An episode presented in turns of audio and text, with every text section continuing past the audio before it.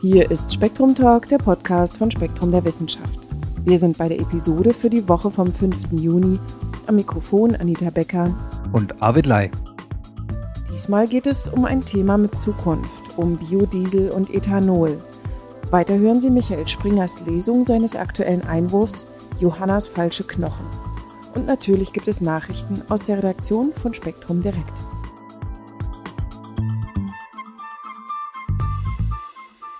Pack den Bio in den Tank. So ein Artikel in der Juni-Ausgabe von Spektrum der Wissenschaft. Ein Überblick über aktuelle und künftige Alternativen zu fossilen Kraftstoffen. Ich habe mich darüber mit dem Autor Gerhard Samulat unterhalten. Guten Tag, Herr Samulat. Guten Tag, Herr Lein. Sie sind der Autor eines Artikels über Biokraftstoffe im aktuellen Heft. Geben Sie uns doch zum Einstieg einige Eckdaten der aktuellen Situation.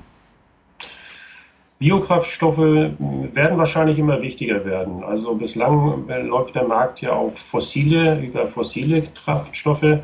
Und äh, wie auch schon das Wort fossil andeutet, sind die endlich. Das heißt, die gehen irgendwie irgendwann zu Neige. Die Frage, wann, ist äh, noch nicht ganz geklärt. Das hat verschiedene Gründe. Äh, unter anderem, weil da auch viel Geheimniskrämerei drum betrieben wird. So sind äh, Reserven oder Ressourcenabschätzungen in einigen Ländern, ölproduzierenden Ländern, durchaus Staatsgeheimnisse, sodass kein Mensch auf der Erde wohl weiß, wie lange die Ressourcen noch reichen. Es gibt Abschätzungen, die gehen in Richtung 40 Jahre. Also das ist momentan so der, der, die Überlegung. 42, 46 Jahre etwa reichen die Ölreserven noch. Das bedeutet für uns, äh, dass unsere Kinder schon äh, sicherlich Probleme bekommen, äh, mit fossilen Treibstoffen ihre Mobile, ihre Autos fahren zu können, ihre Busse und sonst was. Und für die Enkel wird's, für die Enkelkinder wird es sicherlich noch viel enger. Man sieht das auch so ein bisschen am Preis, an der Preisentwicklung, wobei man nicht genau sagen kann, ob die wirklich äh, schon äh, eine Verknappung aufgrund der Verknappung kommt, weil da sehr viel äh, Politik und äh, betrieben wird und Wirtschaftspolitik um das schwarze Gold.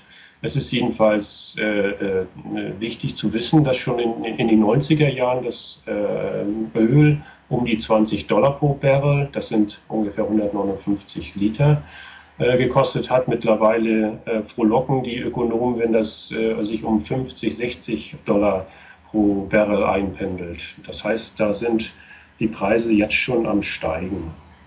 Wir kommen also um alternative Kraftstoffe gar nicht drum herum, aber bevor wir über die Alternativen sprechen, gibt es denn Alternativen zu den Alternativen? Also man versucht ja Alternativen zu entwickeln, schon seit Jahrzehnten. Da sind zwei äh, Sachen, zwei Stränge äh, besonders hervorzuheben. Das ist äh, einfach eine Elektrobatterie, Elektrofahrzeuge. Die haben den wunderbaren Vorteil, dass sie keine Abgase produzieren. Ähm, das Problem ist nur die Energie. Man fragt sich, man muss sich immer fragen, woher kommt die Energie für die Fortbewegung? Und gerade bei Elektrofahrzeugen äh, zum Beispiel muss man die Energie erstmal erzeugen.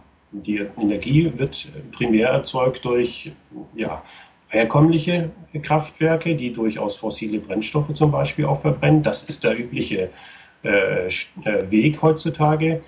Oder wenn man weiterdenkt, vielleicht äh, Windkraftanlagen, Solaranlagen, Fusionskraftwerke. Bloß das ist alles noch in der Entwicklung und äh, deckt auf keinen Fall den Bedarf, den der Transport äh, äh, haben, äh, hat momentan und haben wird in Zukunft. Das heißt, man müsste diese Energieträger stärker ausbauen. Man denkt ja auch schon daran, eventuell Kernkraftwerke stärker zu bauen oder mehr Kernkraftwerke zu bauen, weil die Strom liefern. Die sind aber, denke ich mal, äh, nicht ganz unumstritten, zumindest bei uns in Deutschland. Und ähm, die Kernfrage zieht sich auch weiterhin auf die alte, äh, die zweite Alternative. Das ist die Wasserstofftechnologie. Auch Wasserstoff, äh, der in Brennstoffzellen, in mobilen Brennstoffzellen verarbeitet wird, um Fahrzeuge anzutreiben, hat den Vorteil, dass am Auspuff im Wesentlichen Wasser entsteht, also keine Schadstoffe. Aber auch da ist die Frage, woher kommt der Wasserstoff? Und der muss über Energie erzeugt werden. Es gibt ein schönes Bonmot von, einem, von dem Gründer einer äh, Biokraftstofffirma, das ist der Herr äh, Bodo Wolf von Korean Industrie, der sagte, ähm, er hätte auch, das ist das nächste Problem nämlich, die Speicherung dieser Energie, um die Fahrzeuge weiter als 200, 250 Kilometer zu äh, äh, bringen. Das ist die momentane Grenze sowohl für äh, Brennstoffzellenfahrzeuge als auch für Batteriefahrzeuge. Ähm, und da ist die Frage, wir brauchen bessere Speicher so für die Elektrizität, der, äh, also für die Batterien, respektive für den Wasserstoff. Und da hat er gesagt, äh, er hätte den ultimativen Wasserstoffspeicher erfunden. Und zwar das, sind das Kohlenwasserstoffe, mit anderen Worten Diesel. Also geht doch alles zurück zur Natur, nur eben diesmal nicht fossil. Wahrscheinlich. Also ähm, im Gegensatz zu den Fossilen, die endlich sind, brauchen wir eine nachwachsende Struktur. Und die Biomasse ist nachwachsend. Ähm, es ist auch nicht, äh, sage ich mal, liegt auch nicht fern, sich auf die Biomasse zu konzentrieren oder die Biomasse zu nutzen für äh, Kraftstoffe. Denn wenn man bedenkt, dass Erdöl, Erdgas ja auch nichts anderes ist als ehemalige Biomasse, die zugegebenermaßen seit ein paar hundert Millionen Jahren verrottet ist in der Erdkruste und dort chemische Umwandlungsprozesse gemacht hat. Aber äh, die Biomasse ist der Ausgangsstoff auch von Erdöl, Erdgas und so weiter. Und dann diesen direkt zu nutzen, äh, macht sicherlich äh, Sinn.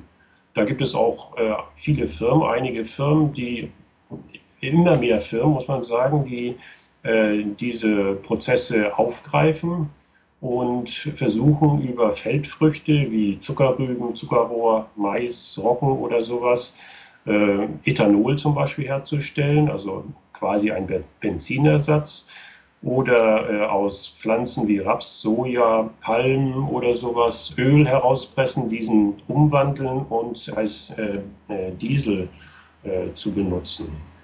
Die Politik hat doch bestimmt auch dazu eine Meinung. Wie sieht es denn aus in der Welt? Was macht unsere Regierung?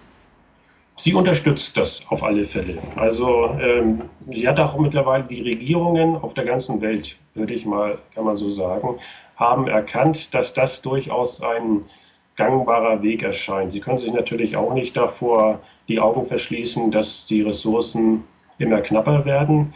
Es gibt noch ein weiteres Problem, äh, die Abhängigkeit natürlich von den Öl- oder Gasproduzierenden Ländern im Nahen Osten oder in Russland.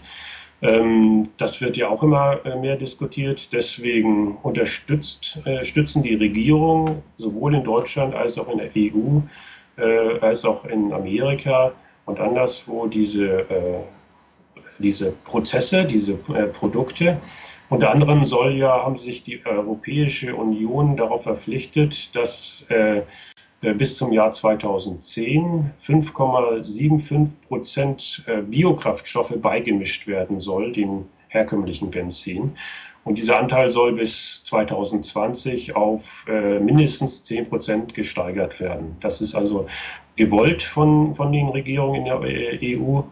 Und man erkennt auch, dass in Amerika ein Umdenken stattfindet. Äh, sogar äh, Präsident George W. Bush hat jetzt auf einer äh, Rede kürzlich zur Lage der Nation gesagt, dass man Biokraftstoffe äh, stärker einsetzen soll. Und er hat sich sogar ein etwas höheres Ziel noch gesetzt und möchte äh, bis zum Jahr 2017 so etwa 12 bis 13 Prozent an Biokraftstoffen den herkömmlichen Kraftstoffen beimischen. Ähm, vielleicht sollte man dazu sagen, es gibt einen Unterschied zwischen Europa und den Vereinigten Staaten oder äh, zum Beispiel auch Brasilien, die setzen stärker auf äh, Ethanol, das ist ein Benzinersatz. Ähm, sehr stark macht das äh, in Südamerika zum Beispiel Brasilien, die aus äh, Zuckerrohr Ethanol gewinnen und schon mittlerweile 25 Prozent, also ein, äh, ein Viertel ihres äh, Treibstoffbedarfs durch Biokraftstoffe decken.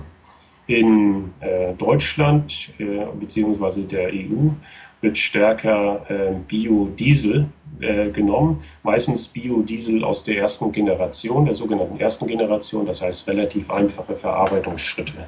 Stichwort Südamerika, das Ganze hat ja nicht nur Vorteile. Das ist richtig. Sie müssen natürlich, um Biokraftstoffe anzu, äh, zu gewinnen, äh, diese Pflanzen anbauen. Ähm, das gibt zum einen das Problem, dass befürchtet wird, dass Länder in der dritten Welt äh, wieder Monokulturen aufbauen, um den Energiebedarf, den Treibstoffbedarf in Europa äh, oder in den Vereinigten Staaten zu decken. Das hat natürlich, äh, wäre natürlich eine, äh, kein schöner, keine schöne Entwicklung, denn zum einen wird sich eine Abhängigkeit eben wieder von diesen anderen Ländern entwickeln. Ähm, und zum anderen ist es natürlich ein massiver Eingriff in die Umwelt. Das Ganze wird äh, notwendig, aller Voraussicht nach notwendig, oder es scheint, wenn nicht andere Konzepte umgesetzt werden, un unumgänglich, weil die Flächen, die benötigt werden, um den Treibstoffbedarf Europas oder den Vereinigten Staaten zu decken, weit über deren äh, Agrarflächen hinweggehen. Ähm, das heißt, äh, es wird zum Beispiel in Deutschland schon äh, äh, rund ein Zehntel des äh, Agrarfläche äh, mit Raps angesät und, und bearbeitet. Und Raps ist die Grundlage in Europa für den Biodiesel, der hergestellt wird. Und damit deckt man ungefähr 5% des Treibstoffbedarfs in Deutschland. Das heißt, Deutschland hätte gar nicht genug Agrarfläche, um sowas selber machen zu können. Das ist der eine Faktor. Der andere Faktor ist die Kernfrage wieder, woher kriegen wir die Energie? Ähm, auch Pflanzen müssen ja angebaut werden. Das heißt, ähm, die Befürworter des Biokraftstoffes sagen zwar, und damit haben sie gar nicht so unrecht, dass ähm, Pflanzen, wenn sie verbrannt werden oder der Biokraftstoff, wenn er verbrannt wird, wird nur so viel CO2 wieder in die Atmosphäre gesetzt, wie die Pflanzen beim Wachstum auch aufgenommen haben. Das ist ganz logisch. Nur um Pflanzen herzustellen, müssen Sie die natürlich auch anbauen. Sie müssen das sehen, Sie müssen die transportieren, Sie müssen düngen. Das ist eine Flächennutzung. Und da, äh, wenn man das betrachtet, äh, sieht die Energiebilanz nicht mehr so gut aus. Und da wird auch gestritten, wie gut sie jetzt im Wesentlichen ist. Also es gibt Abschätzungen, die sagen, dass äh, man bis zu 13 Prozent von Kohlendioxid-Äquivalente pro verbrannten Liter Diesel einsparen könnte. Das heißt, statt ähm, 3,8 Kilogramm CO2-Äquivalente, die man in die Atmosphäre pustet, beim normalen Diesel 13 ähm, Prozent weniger.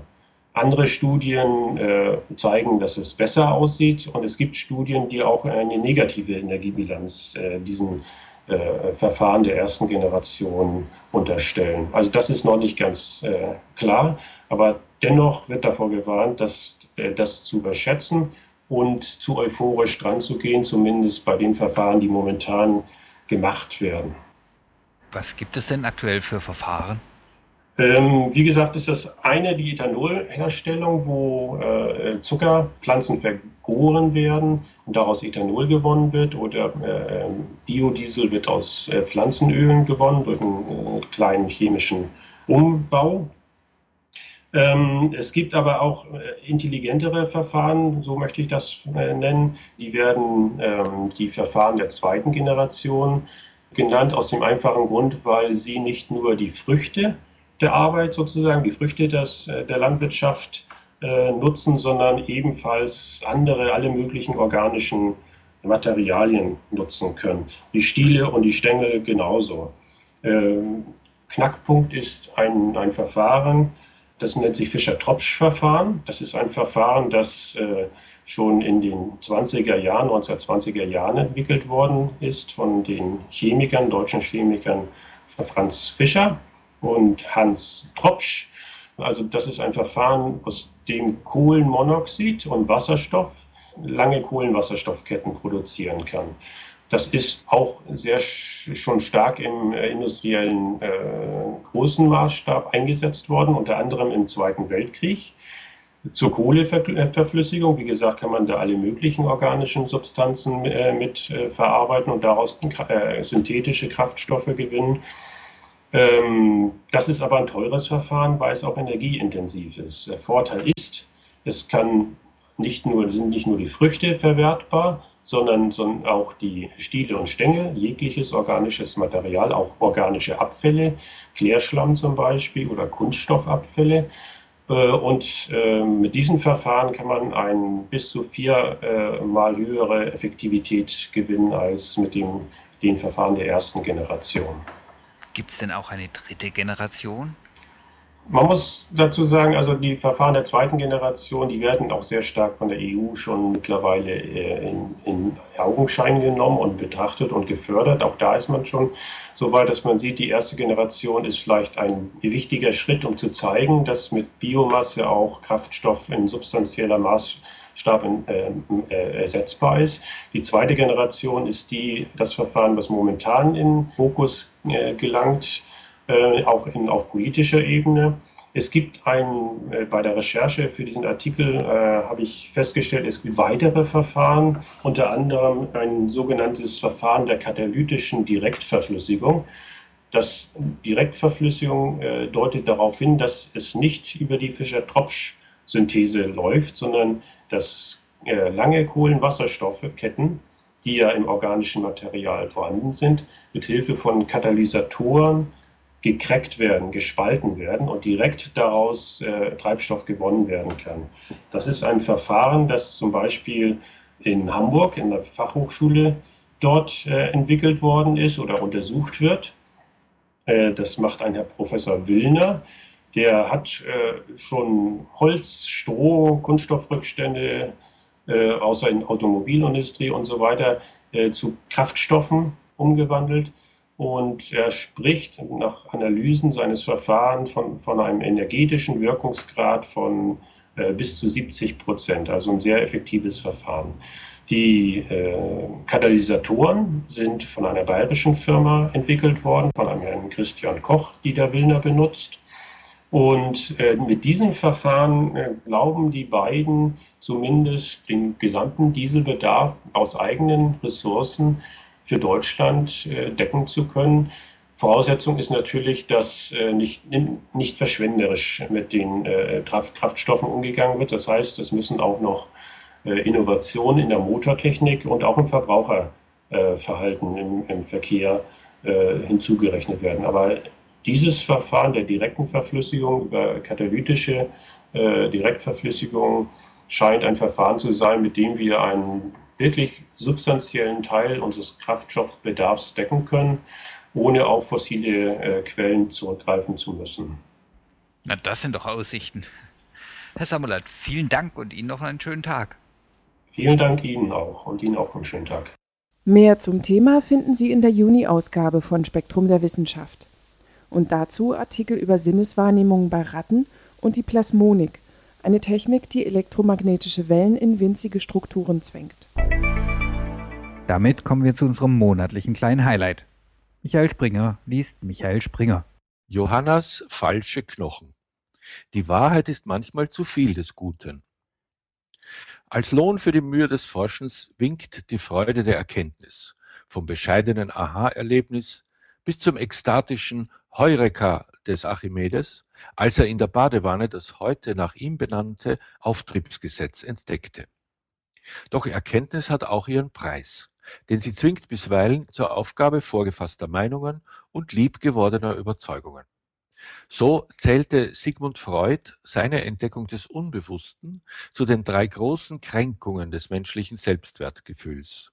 Nach der kopernikanischen Wende, die den Menschen aus dem Zentrum des Kosmos warf, und der Darwinschen Evolutionslehre, die ihn als Krone der Schöpfung entthronte. Weniger einschneidend, aber zumindest für viele Franzosen unliebsam, ist nun der Nachweis, dass die Reliquien ihrer Nationalheiligen, der Jungfrau von Orléans, nicht echt sind. Jeanne d'Arc starb 1431 auf dem Scheiterhaufen und ihre vermeintlichen Überbleibsel wurden im 19. Jahrhundert auf dem Dachboden einer Pariser Apotheke gefunden. Seither sind sie in einem Museum der Erzdiözese Tours zu besichtigen. In einer wissenschaftlichen Tour de Force hat der Forensiker Philippe Chalier vom Hôpital Raymond Poincaré in Garches bei Paris die Reliquien jetzt mit ausdrücklicher Billigung der Kirche analysiert und als Fälschung entlarvt. Sogar Duftspezialisten der weltberühmten Parfümindustrie Frankreichs waren an dieser desillusionierenden Entdeckung beteiligt. Ihre feinen Nasen erschnüffelten den Geruch von Vanille, für Chalier ein Indiz, das gegen Verbrennungsrückstände spricht und stattdessen auf Mumifizierung hindeutet. Tatsächlich handelt es sich bei den Reliquien zweifelsfrei um Teile einer altägyptischen Mumie, welche, wie die Altersbestimmung per Radiokarbonmethode ergab, schon drei bis sechs Jahrhunderte vor Christi Geburt einbalsamiert wurde. Auf den ersten Blick mag erstaunen, dass in diesem Fall das Fälschungsmaterial fast ein Jahrtausend älter ist als die wohl seinerzeit tatsächlich in alle Winde verstreute Asche des historischen Bauernopfers. Doch laut Chalier wurden Mumienreste im Mittelalter als begehrte Medizin gehortet und der relativ späte Zeitpunkt der Fälschung passt zur Wiederentdeckung der heiligen Johanna als nationalreligiöses Symbol der Franzosen im 19. Jahrhundert.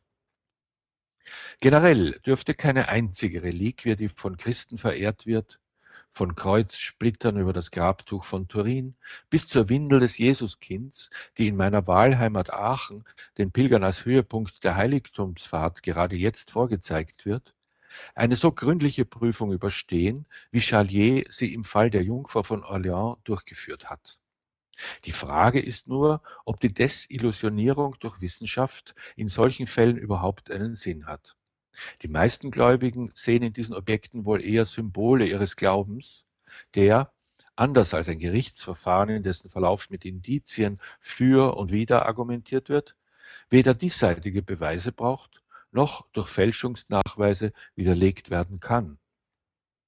Und sogar in durchaus diesseitigen Belangen erscheint mir fraglich, ob der späte Nachweis einer lange zurückliegenden Täuschung unbedingt nützt oder nicht manchmal sogar Schaden anrichtet. Ein ohne Not, nur so zur Sicherheit durchgeführter Vaterschaftstest kann eine harmonische, gut funktionierende Familie schlagartig ins Unglück stürzen. Da bin ich ausnahmsweise für guten Glauben. Nach der Devise, was ich nicht weiß, macht mich nicht heiß. Und hier nun aktuelle Nachrichten aus der Redaktion von Spektrum Direkt. Gelesen von Michael Völker.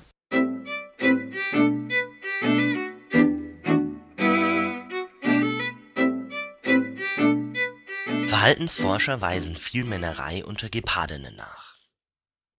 Fast die Hälfte aller weiblichen Geparden (Acinonyx jubatus) in der Serengeti bringen mit jedem Wurf den Nachwuchs mehrerer Väter zur Welt, wie DNA-Studien ergeben haben in mehr als 40 Prozent der untersuchten Würfe hatten verschiedene Männchen Jungtiere gezeugt, so Dada Giotelli von der Zoologischen Gesellschaft Londons und ihre Kolleginnen. Damit übertrafen die Raubkatzen die Erwartungen der Forscherinnen vollkommen, die zu Beginn ihrer Studie von einem deutlich geringeren Ausmaß an Promiskuität ausgegangen waren in manchen Kinderstuben lebten jedoch Jungkatzen von bis zu drei unterschiedlichen Erzeugern, was durch die besondere Fortpflanzungsbiologie der Geparde ermöglicht wird. Pro Verpaarung können die Weibchen eine neu gesprungene Eizelle befruchten lassen, ein Prozess, der als induzierte Ovulation bezeichnet wird und neben Hauskatzen auch bei Kaninchen vorkommt Giotelli und ihr Team nehmen deshalb auch an, dass die von ihnen anhand genetischer Tests von Kothäufchen der Jungtiere ermittelten Zahlen wohl eher noch zu niedrig geschätzt sind. Da der Gepardennachwuchs eine geringe Lebenserwartung hat, starben womöglich viele von ihnen bereits, bevor die Biologinnen Proben von ihnen gewinnen konnten für die Gepardenmütter ist dieses reproduktive Verhalten nicht risikolos, da sie sich dadurch leichter mit Krankheiten oder Parasiten infizieren können. Außerdem müssen sie weite Wege von einem Männchen zum nächsten zurücklegen, was nicht nur kräftezehrend ist, sondern auch die Gefahr von feindlichen Übergriffen durch Löwen oder Hyänen steigert Andererseits tragen mehr Geparden zur Fortpflanzung der bedrohten Art bei, so dass die genetische Vielfalt in der Population gewahrt bleibt und sich verbessert. Womöglich schützt der promiskuitive Paarungstrieb auch noch den Nachwuchs, da er umherstreifende Männchen irritiert. Da sie nicht wissen können, ob nicht auch eigene Zöglinge unter den Jungtieren sind, verzichten sie vielleicht auf Kindsmord im Gegensatz zu Löwen oder Leoparden konnte dies bei Geparden bislang nicht nachgewiesen werden Gab es Menschenopfer schon in der Altsteinzeit? Die spirituell-religiösen Praktiken der Jäger und Sammler am Ende der Altsteinzeit waren möglicherweise weit komplexer und vielfältiger als bislang angenommen. Dem Archäologen Vincenzo Formicola zufolge gehörten im sogenannten Jungpaläolithikum vor 28.000 bis 10.000 Jahren vermutlich auch Menschenopfer zu den Ritualen Formicola schließt dies aus der Analyse von oftmals reich mit Beigaben versehenen Mehrfachbestattungen, bei denen bestimmte Kombinationen aus Alter und Geschlecht gehäuft auftreten und so auf eine gezielte Auswahl der dort Begrabenen deuten.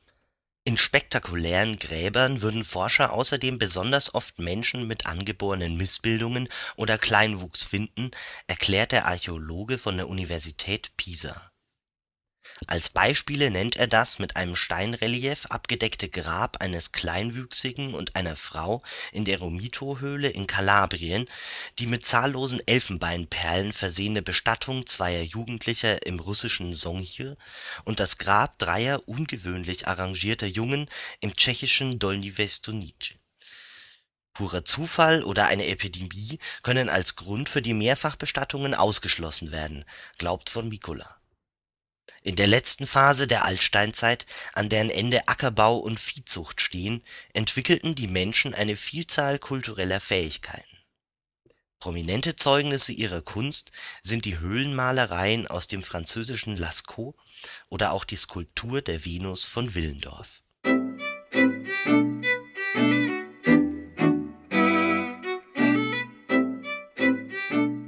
Das ist schon wieder das Ende dieser Episode. Wir danken fürs Zuhören und wünschen eine schöne Woche.